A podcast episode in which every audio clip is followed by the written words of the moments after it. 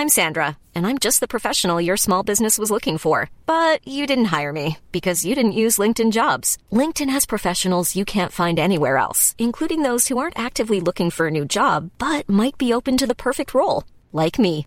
In a given month, over 70% of LinkedIn users don't visit other leading job sites. So if you're not looking on LinkedIn, you'll miss out on great candidates like Sandra. Start hiring professionals like a professional. Post your free job on linkedin.com/people today.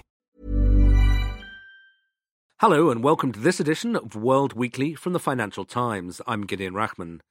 Today we're looking at South Africa and its battle against corruption, which took a dramatic turn this week with former President Jacob Zuma called to testify before a commission of inquiry. Joining me on the line from Johannesburg is our correspondent Joseph Cotterill, and here in the studio, Africa editor David Pilling. David, first of all, could you give us the background? This inquiry is into this idea of state capture, the role of some businessmen called the Guptas. How's it come to this?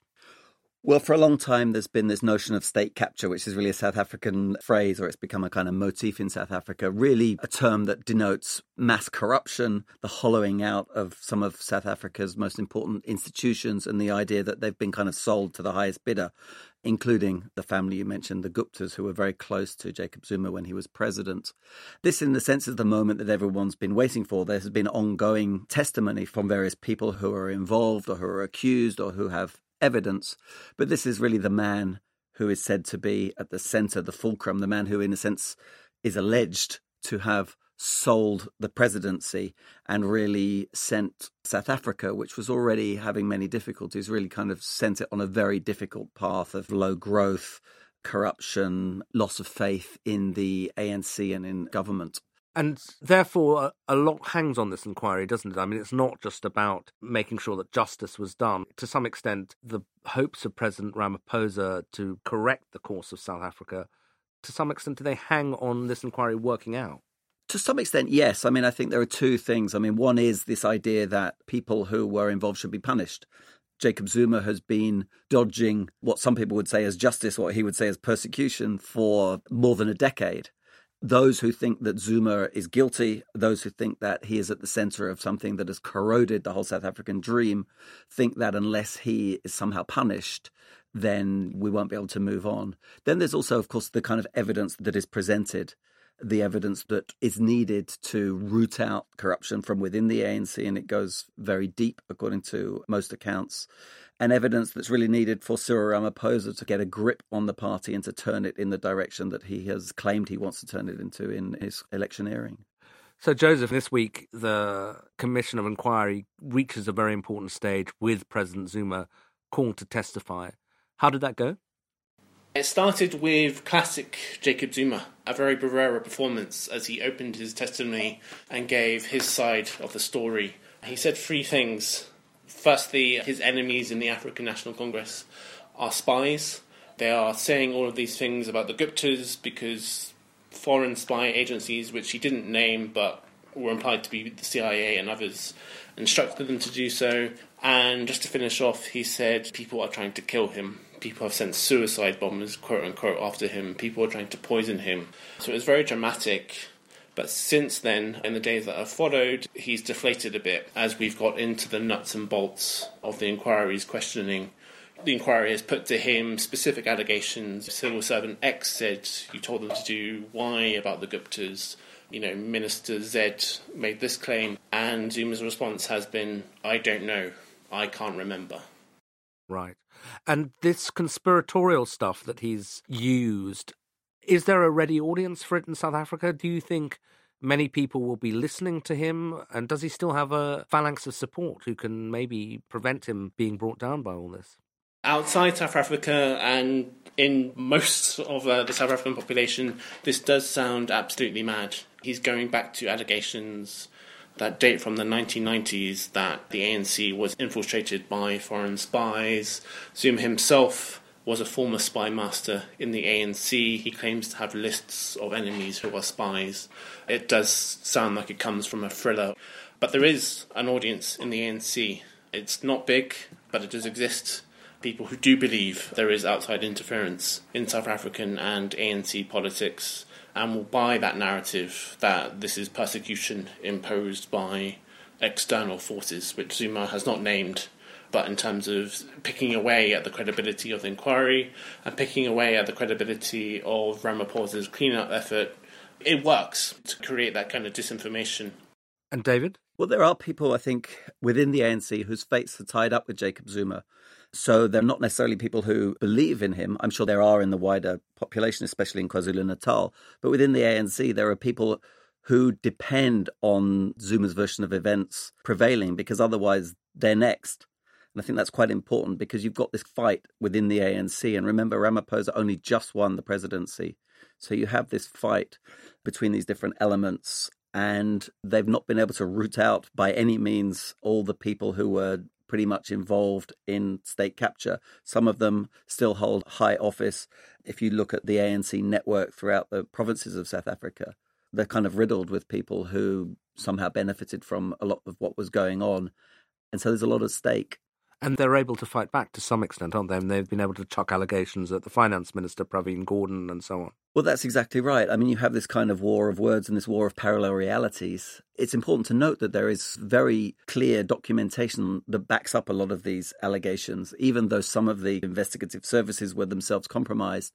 For example, the Protector General, Thuli Madonsela, came out with a report with names, dates, places. The Financial Times itself reported a story where the then finance minister was offered a bag of money to take over the finance ministry and do various things that would have been of benefit to people connected to this sort of state capture network. So, I mean, there's quite a few smoking guns there, but there's also the possibility, especially I think in the world that we live in today, of a counterfactual narrative that can be built up. And if people are vested in that narrative, then it's easy to believe it. If their fortunes, if their jobs depend on it, then of course they'll believe it and back it. Right. And Joseph, how is, in broader terms, the Ramaphosa effort to right South Africa, to put it back on the right track, How's it going? 18 months ago, I think people would have been talking about Ramaphoria, about this sense that just the mere fact of having someone else in the presidency would unleash foreign investment and bring back South African companies to invest at home as well. That is not going well. The economy is skirting with recession. Um, there are very bad numbers at the beginning of this year. It's going to take a long time just because of the extent of the rot. Just to take one example, Eskom the power monopoly, which generates nearly all of the country's electricity, has just been through a very bad patch of quite severe blackouts, which have obviously done the economy no favours. As David said, that is a smoking gun, one of the biggest in terms of corruption under Zuma's rule. But Ramaphosa's team has been very, very slow to restructure and put Eskom back on a better footing. So that sense of urgency that was there a year and a half ago, or when Zuma was removed from power, that is dissipating. And is that because President Ramaphosa, the obstacles he faces are larger than he imagined? I mean, how bad was the situation he inherited? Actually, we can go back to something a former minister said at the inquiry about state capture itself, which is don't over Zumanize it. Don't make it all about Jacob Zuma. This was a much bigger network than one president. There are much more alleged perpetrators than the Guptas. So to root that out of the ANC will be a big effort. It does involve overhauling the tax collection agency, the national prosecutor, even the public protector, which David mentioned, had fought against corruption under Zuma. That has allegedly been captured by the quote unquote fight back. So it's not like things are going all in one way towards reform. It's a real kind of dirty institutional fight. So, yes, it's not all about Jacob Zuma's legacy. So, let's just finish by looking at the future, both of the ANC itself and of South Africa. David, I mean, I suppose the background is that it's not all about a battle within the ANC. The ANC, the Party of Liberation, the party of Mandela, has been losing popularity and there are rivals. Do you think this is, in a way, a last chance for the ANC? And if they fail, what replaces them? Well, I think in a sense it is a last chance. I mean, you've seen its popularity slide. I think they won 57% in this election, 57 or 58. And it would have been much lower had it not been for the Ramaphoria effect that Joseph referred to.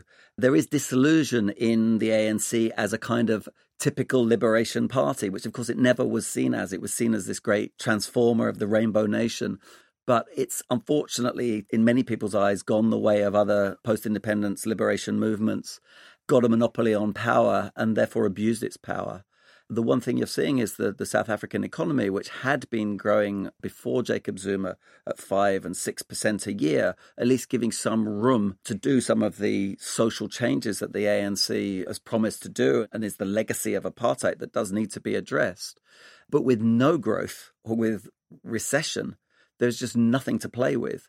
And in the end, I think, unless the ANC can sort out its internal divisions, stamp out corruption, at least to a certain extent, and get the economy moving again, then we will proceed at one pace or another in one direction. And that will be that the ANC's majority will slip below 50%, will move into coalition government. I don't think we're going to lose the ANC in power for quite a long time, but you can see the ANC's total monopoly on power fading. And in some people's eyes, that would be no bad thing. But some of the political forces, I mean, there are liberal democratic forces, but there are also more left wing, more nationalist forces led by Malema and so on who might profit, yeah? There are both. You know, there's a party to the right of the ANC which believes in much more free market, liberal economy of the sort that might be recognizable, say, in Europe. But there's also a party that basically says that the liberation movement in 1994 has been betrayed, that is rallying around questions like nationalization of land or expropriation of land without compensation because the truth of South Africa, the big truth that's lurking behind all of this, is that the disparity of income between the largely white population, but with now a black middle class that has prospered on the one side, and then a great divide with the rest of the black population that has really been left behind and is almost as far behind as it was under apartheid. That's the background and that's the social pressure that is behind a lot of this, in which the ANC in its internal struggles and in its moral corrosion is really unable to address. And Joseph, to finish, the last time I was in South Africa, one did hear a lot of this phrase state capture, but also some people were muttering about state failure, the sense that if this couldn't be turned around, South Africa was really in quite serious trouble and its status as the most advanced economy in Africa was under threat. As we speak, the army has been deployed in South Africa's Western Cape, where Cape Town is, because of crime being so bad in townships around South Africa's second city. So, as an indicator of failure versus capture, I think that's a fair point to make. You know, state capture focused on major state companies, it focused on the finance ministry, you know, the very top of the state, in terms of allegedly diverting resources to people like the Guptas. But from below, all of those issues David has just been talking about basic service delivery, water, electricity, I mentioned Eskom. Those indicators are all flagging as well. I mean, look, at the end of the day, South Africa's infrastructure is miles ahead of many countries on the continent, and it remains so. But this sense of urgency that was there 18 months ago about undoing not only state capture, but also bringing economic stagnation to an end under Ramaphosa, that message has got lost a bit uh, amid the continued infighting in the ANC. So that risk of failure still exists. Okay, well, we'll have to leave it there for now. But thank you very much indeed to Joseph Cotterill in South Africa, to David Pilling here in the studio in London. That's it for this week. Until next week, goodbye. When you make decisions for your company, you look for the no brainers. And if you have a lot of mailing to do, stamps.com is the ultimate no brainer. It streamlines your processes to make your business more efficient, which makes you less busy. Mail checks, invoices, legal documents, and everything you need to keep your business running with stamps.com. Seamlessly connect with every major marketplace and shopping cart. Schedule package pickups and see your cheapest and fastest shipping options from different carriers with rates up to 89% off USPS and UPS rates. And with the stamps.com mobile app, you can take care of mailing and shipping wherever you are. Make the same no-brainer decision as over 1 million other businesses with stamps.com. Sign up with code program for a 4-week trial plus free postage and a free digital scale. No long-term commitments or contracts. That's stamps.com. Code program.